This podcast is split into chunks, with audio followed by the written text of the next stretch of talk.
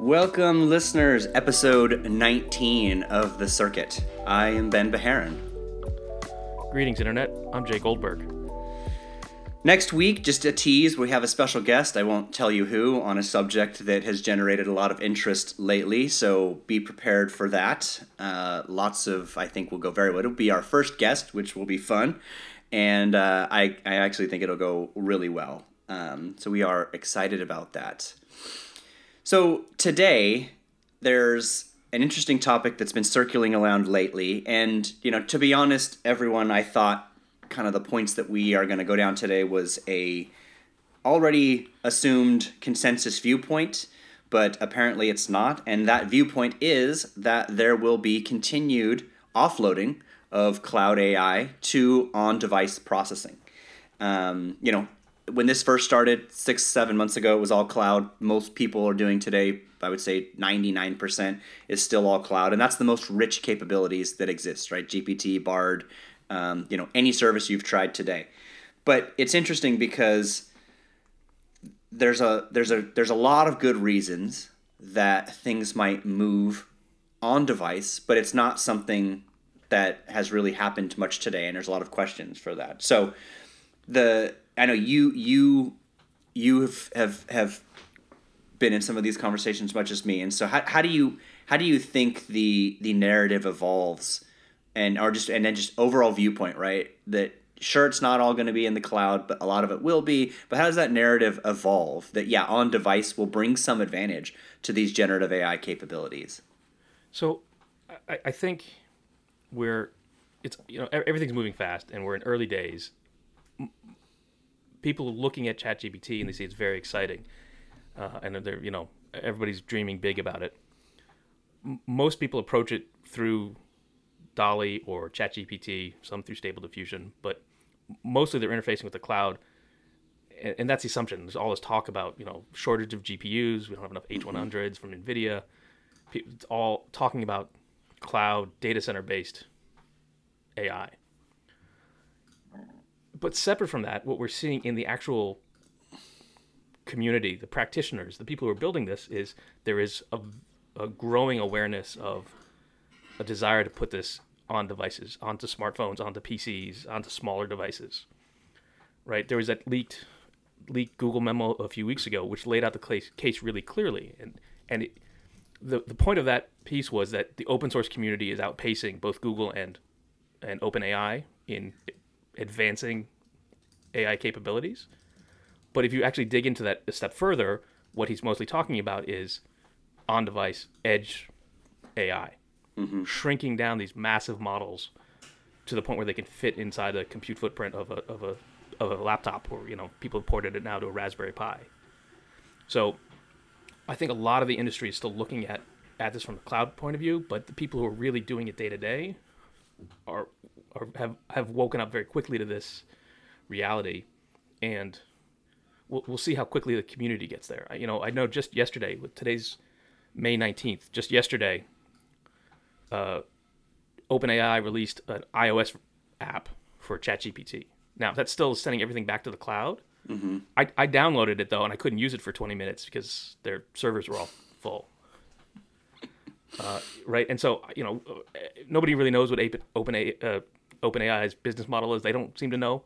Uh, but I'm sure, like, at some point, when they start becoming, if they start becoming more serious about a business model, they're going to look at like, hey, we're getting all this usage on, on devices. Is there a way we can make this simpler, right? Yeah. Can we can we offload some of this calculation to the device and save? Yeah. You know, you do that for twenty percent of your workloads, and you save a few billion dollars in capex. Is uh, those are those are big numbers pretty quickly. Yeah, and I th- I think that the two factors of this that come into play from conversations I've had is one, it's just really expensive to keep doing all of this in the cloud.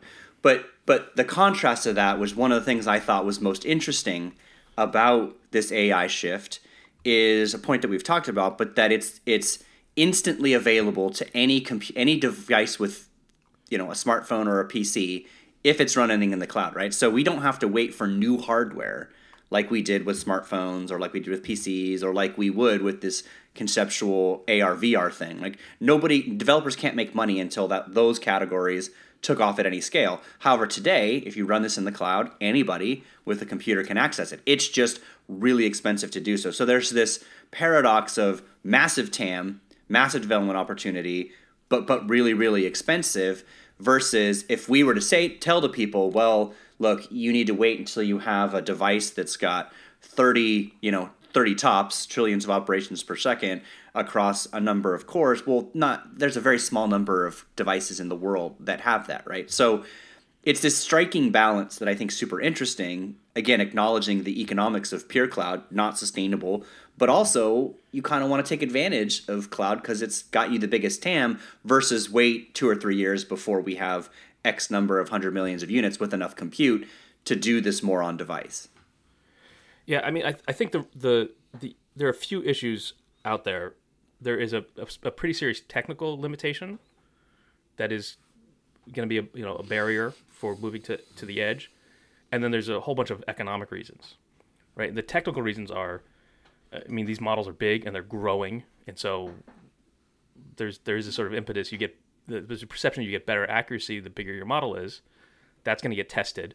Um, But already we're bumping up the, against the limits of compute that you can do on a device, or even in some cases in the cloud. Like we're starting to get bump up against some pretty serious mm-hmm. memory limits, right? Dylan mm-hmm. Patel had a very good article sort of walking through all of this. Uh, and then you try try to build bring some of these models to edge devices, like even the smaller models that are sort of built for running on edge on the edge, like Stable Diffusion. There's not a lot of there's not enough silicon compute power in. in the average laptop, in the average iPhone, or even an advanced iPhone. So there are some real technical limitations. Yep. I think, you know, obviously those will improve a little bit as we get Moore's Law and next generation of devices come out. But I also think there's going to be some, we've already seen a lot of changes to the models themselves, things like Llama, which are shrinking down models to much more manageable sizes. We, yeah. We're still not all the way there to get it really running well, but right. on a device, but I, I, I'm pretty confident we'll get that part of it. Yeah. Right. But then Agreed. Separate from that, there there are economic issues why you want to put everything on, on the on the device, right? Mm-hmm. Because, um, you know, if, if you're like, there's a, a lot of interest in putting A I in video cameras for, you know, surveillance or unfortunately. Uh, right. But, uh, you know, those cameras cost fifty dollars. You can't put two hundred dollars of silicon in a fifty dollars camera. So we have to sort of shrink that. Um, and then you start talking about things like autonomy or even assisted driving, where you, you have to have chips in the car making decisions. You, you don't have time, even with the wonders of five G and low latency. You, you need to make some pretty critical decisions in the car. You can't wait for to go back and forth to the cloud. Yep. Yeah. So th- there's still some things in the way, but economically yeah. there's a very strong argument for pushing more and more to the cloud. I mean, right. more and more to the to the edge. And and I think you have a number of players, very, very powerful in semiconductors, who are advocates of this and want to see it happen. Qualcomm, one of them. There's been a number of articles that, that Qualcomm have come up, not just from um, their their C E O, Cristiano Amon, but also uh, a white paper. Uh, at Apple seems to probably also be in this camp that they'll say, hey, look, we want to push on device. And we'll talk about some of those use cases in a little bit. Intel, A M D, I mean, anybody, right, at the edge, it, it benefits them to make this happen. But the, the, the question that I still struggle with, and this this is the hardest part, I think, that, in my opinion, this transition will will bring is you you could take a, you know, a, a, a ten billion parameter model, or let's just even say something to fifteen. The the largest I have found is something like a seventeen billion parameter model running on uh, Apple Silicon, but Qualcomm's processors have done seven, eight billion parameter models. Um, I've seen thing on x eighty-six around ten billion parameter models. Stable Diffusion, for an example, is around a billion, eight, you know, uh, eight hundred million to a billion parameter model. My my challenge is you try some of these things that happen, let's just say purely on device. And they are not as good as the things that you do in cloud. And so I always have this view of, well, what do consumers expect?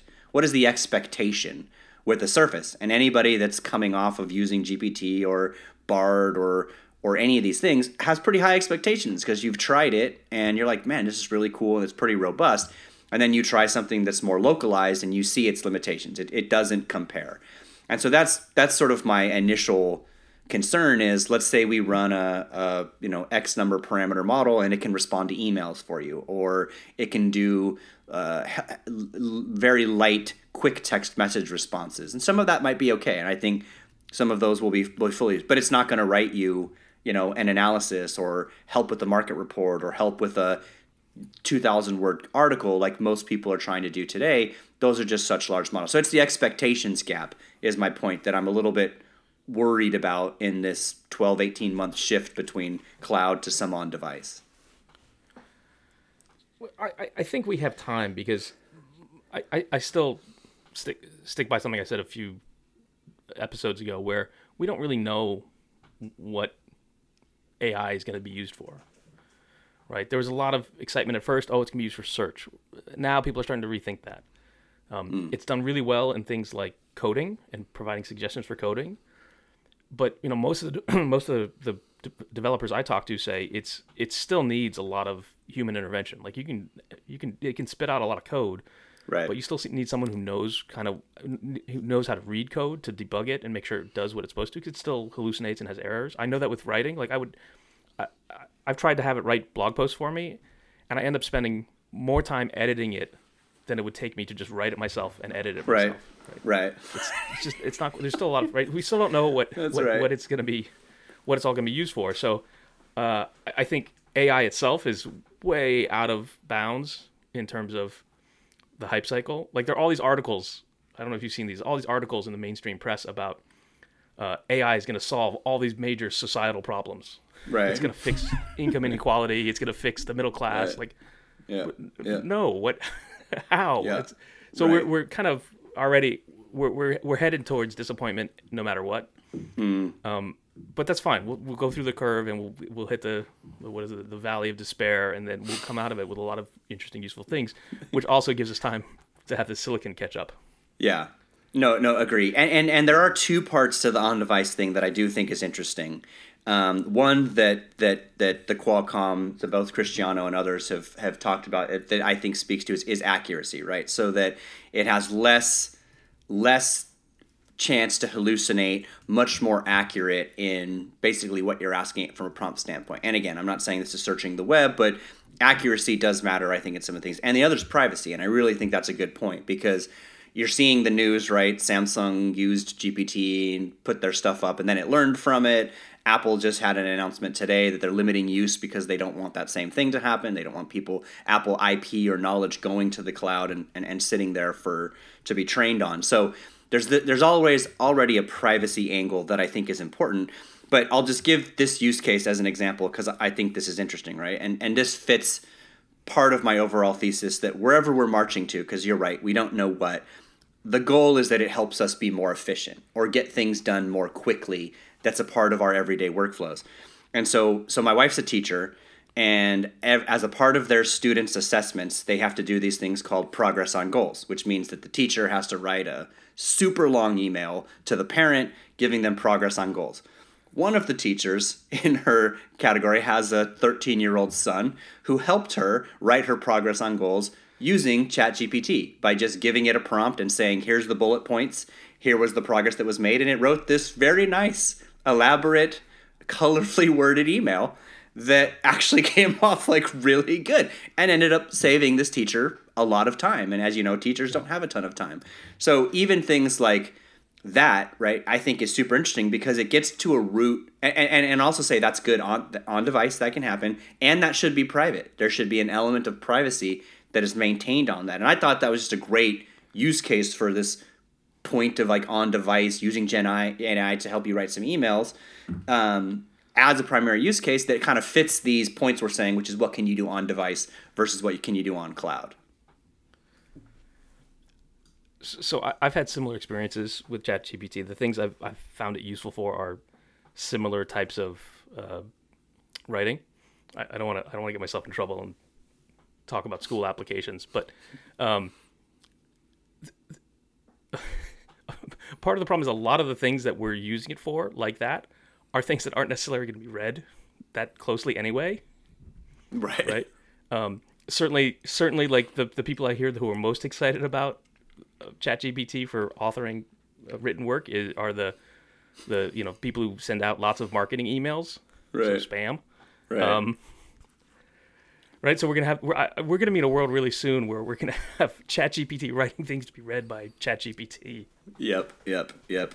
Well, and that's so, already like a case. But, I mean, one but, one of my biggest use cases is just summarizing an article I think is too long because I want to skim it anyway. Just give me the point, give me the insight. But that poor person has spent a lot of time writing a thousand words. I just want the the paraphrased version.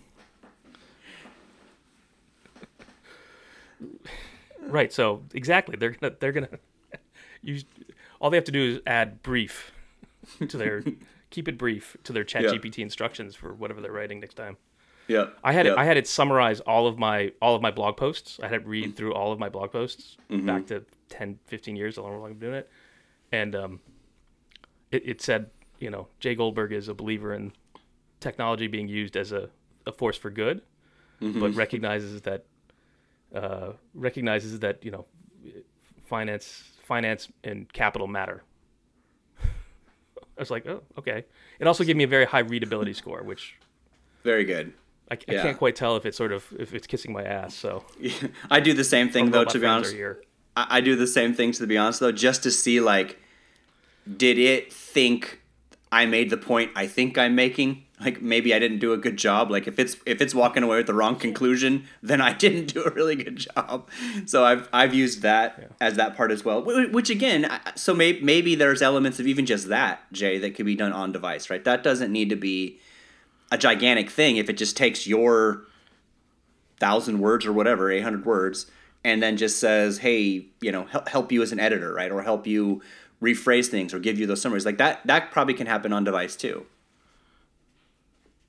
Yeah, I, and I think that's that's the that's the point is our our threshold for accuracy is is not one hundred percent, right? We don't right. need it to be. We don't want it to be, right? Uh, you know, if we're going to write code for running nuclear power plants, ChatGPT is not the maybe is a starting point, but it's definitely not the end point.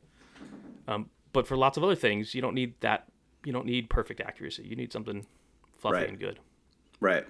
And I and I really think the, the development part of this will be like super interesting, right? I, I use this app called Notion that is a kind of team uh, collaborative, task collaborative, project mm-hmm. management type of thing. But you can also write, you know, like articles in it. You can get into an article, use its little A I, and and and I know they've been experimenting with some form of let's let put some of the, it's not all it's not there yet today, but some form of let's put some of this into the local app so that you've got offline capabilities. You don't have to be connected to benefit from some of these things, very simplistic things, even if it's just help me define a project, help me create a scope of work, help me, um, you know, outline the project goals for this, et cetera. Um, but, but ultimately that becomes a hybrid world, right? There's some of it on device yeah. and then there's some of it that goes back to cloud. And I think that might be the most economically favorable way, but, but for the developer, that's going to be a trade-off to them, right? How, how much do they put on device, which will rely fully on its capabilities, hence the need for more compute at the edge. But they will st- balance those two things in terms of how much they leverage to the cloud versus that they're going to pay, and then how much they put onto the device. Because, you know, like I think we've talked about this before, Jasper, which I have tried, and it's okay, but that's like an eighty dollars a month service, all on the cloud, right? Notion is a ten dollars a month service. Yes, the cloud, but some, but I just don't think you can't charge people eighty dollars. And if the answer is I'm going to run it in the cloud and you're going to pay one hundred bucks a month, that's too much, right? So there needs to be a an economic model that works for consumers too, because these things will not be free. Yeah, I, I agree. And I think ultimately what it's going to come down to is the economics of of compute are going to encourage developers very strongly to move as much as possible to the to the to the edge, right? And in a lot of cases, that will be possible because we because of what I was just saying before about accuracy. Like we don't need one hundred percent accuracy for a lot of these things. And so, yes, moving to the device from the cloud will will lower your accuracy or lower however you want to measure that, but that's okay because the things we're using it for don't need one hundred percent accuracy. Mm-hmm. eighty percent mm-hmm. is fine. And so people will be willing to pay that pay that that penalty. And I think, um, and yeah, and then and then you, you factor in privacy on top of that, it, it definitely does make me nervous that I can see all the things I've ever asked ChatGPT to do. Right? I mean, it's there's that whole list, and if I can see it, so can yeah. you know yeah. everybody else. Right. Uh, and so I think that that's going to be important. And and I'll say, like, sort of just going back to Qualcomm, one of the things that's really interesting to me, they announced a whole bunch of A I stuff this week, and when we've talked to them about it, it really sort of shifted my focus, because up until recently, I've really been thinking about semiconductors for A I as being a data center problem, which means you need to have silicon that's running one hundred percent of the time and needs to be super, super optimized for, for raw output. And that's that's a very clear, you know, data center challenge. But when you're talking about getting a device to run on a, uh, uh, getting an A I device to run on an edge, on the edge, that's not your, you're not optimizing for one hundred percent right. performance. It's, it's not going to be used, you know, five percent of the time is still a lot. You're optimizing for power and speed. Yeah. Uh, and so that, that opens up a whole, that, that trade-off opens up a lot of, you're going to have to, that, that opens up a lot of avenues of improvement. Yeah. So I think that's, that's a really important sort of shifting the focus. And I think that was, that was yes. a good point that I, that came out of what they're they're working on.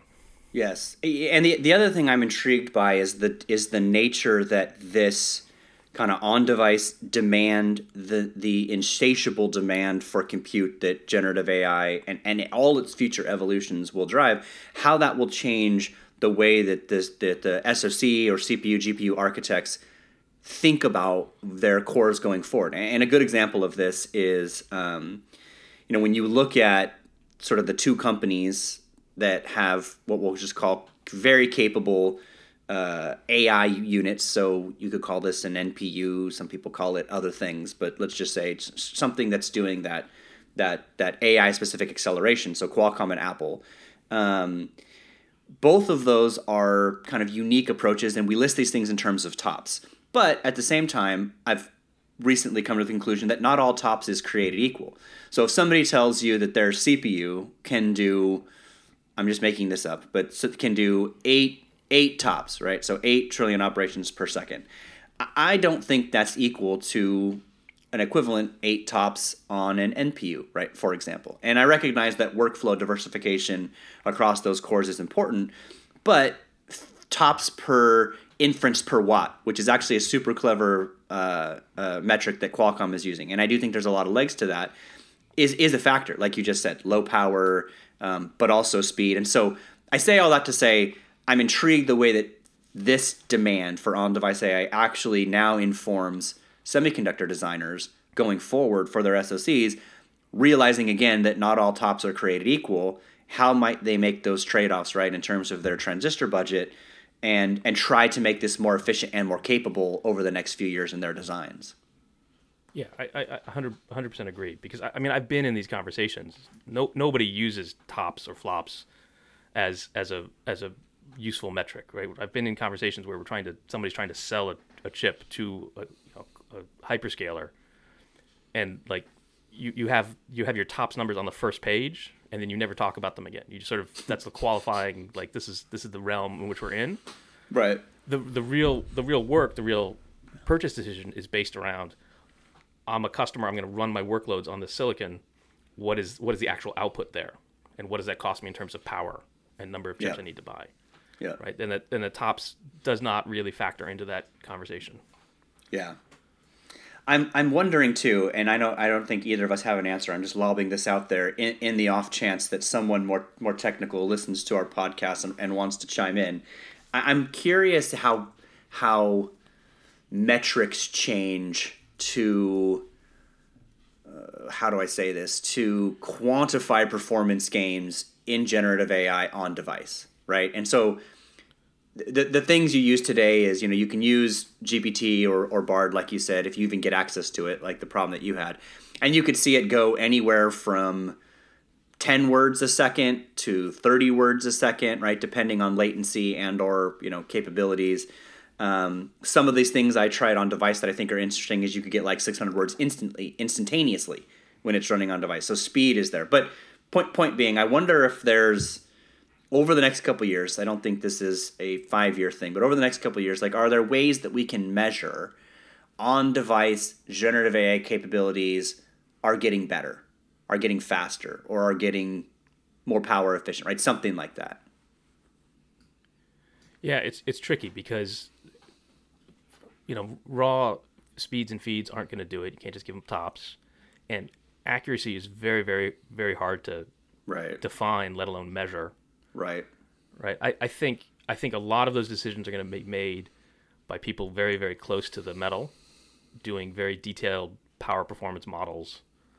Right. I mean, just, I mean, just this week, I, I, how many metrics have we seen? Like, I, like a dozen different metrics we've seen people use to demonstrate their performance, mm-hmm.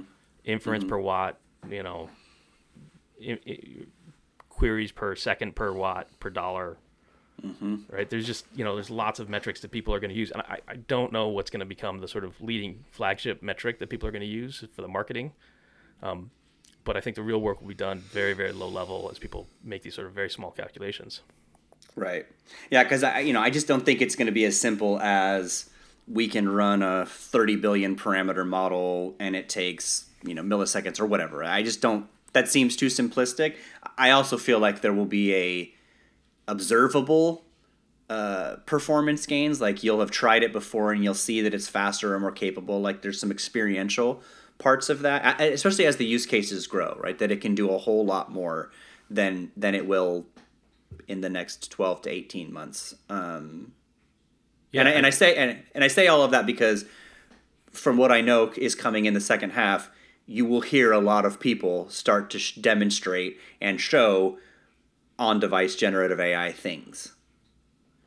Yeah, I, I, I mean, I know in the literature, in the academic literature about this, there's there's a, a, a growing number of questions about to how important is just the size of the model. Like mm-hmm. we sort of, in, in, in a, you know, new thing like this, it sort of seems the natural inclination is just make the model bigger and bigger and bigger. But I, I think there's an assumption that at some point we'll hit a point of declining returns. Right. So that's that's one factor that's out there. And then I think, um, you know, you start looking for perf- how do you measure performance? And I, I think I had this conversation with somebody this week where it's like, how do how do we think about it?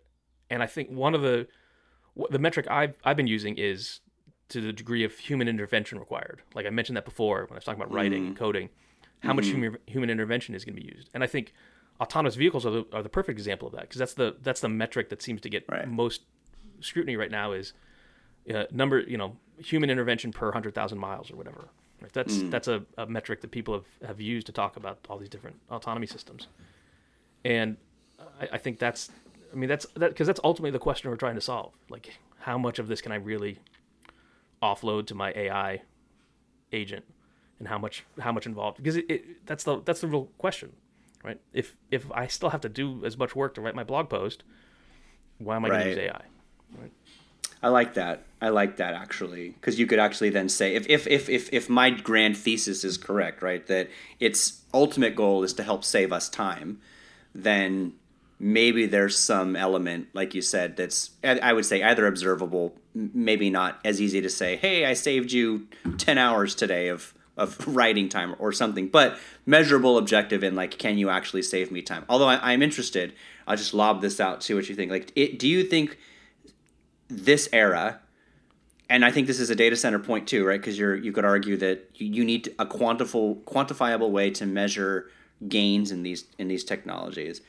Like, remember in in the two thousands, it was always about megahertz then gigahertz. Like one was every time you had a new, it got faster, and you knew it would open Word faster, or it would do things. And I wonder if I hate to say something like that would come back, but I'm curious if there's something that just says, okay, this one's coming, and it's blah, blah, blah, blah, blah, which means we can tell it's going to be faster at all these tasks you're used to today.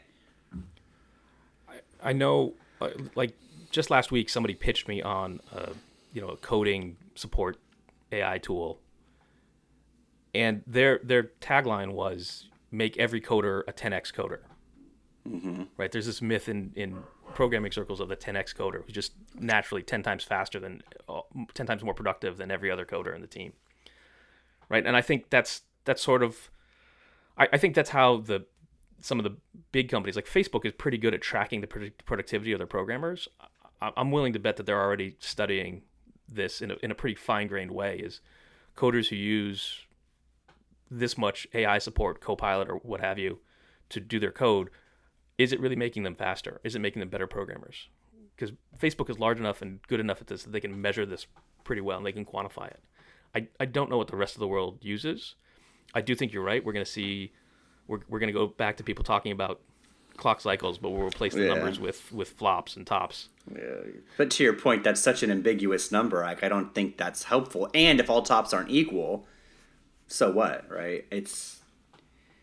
I, I mean, I, I think there's a there's this sort of broader question we've we've had for years now is how much more productive does software in general, not just A I, mm-hmm. but all software, does it make us more productive?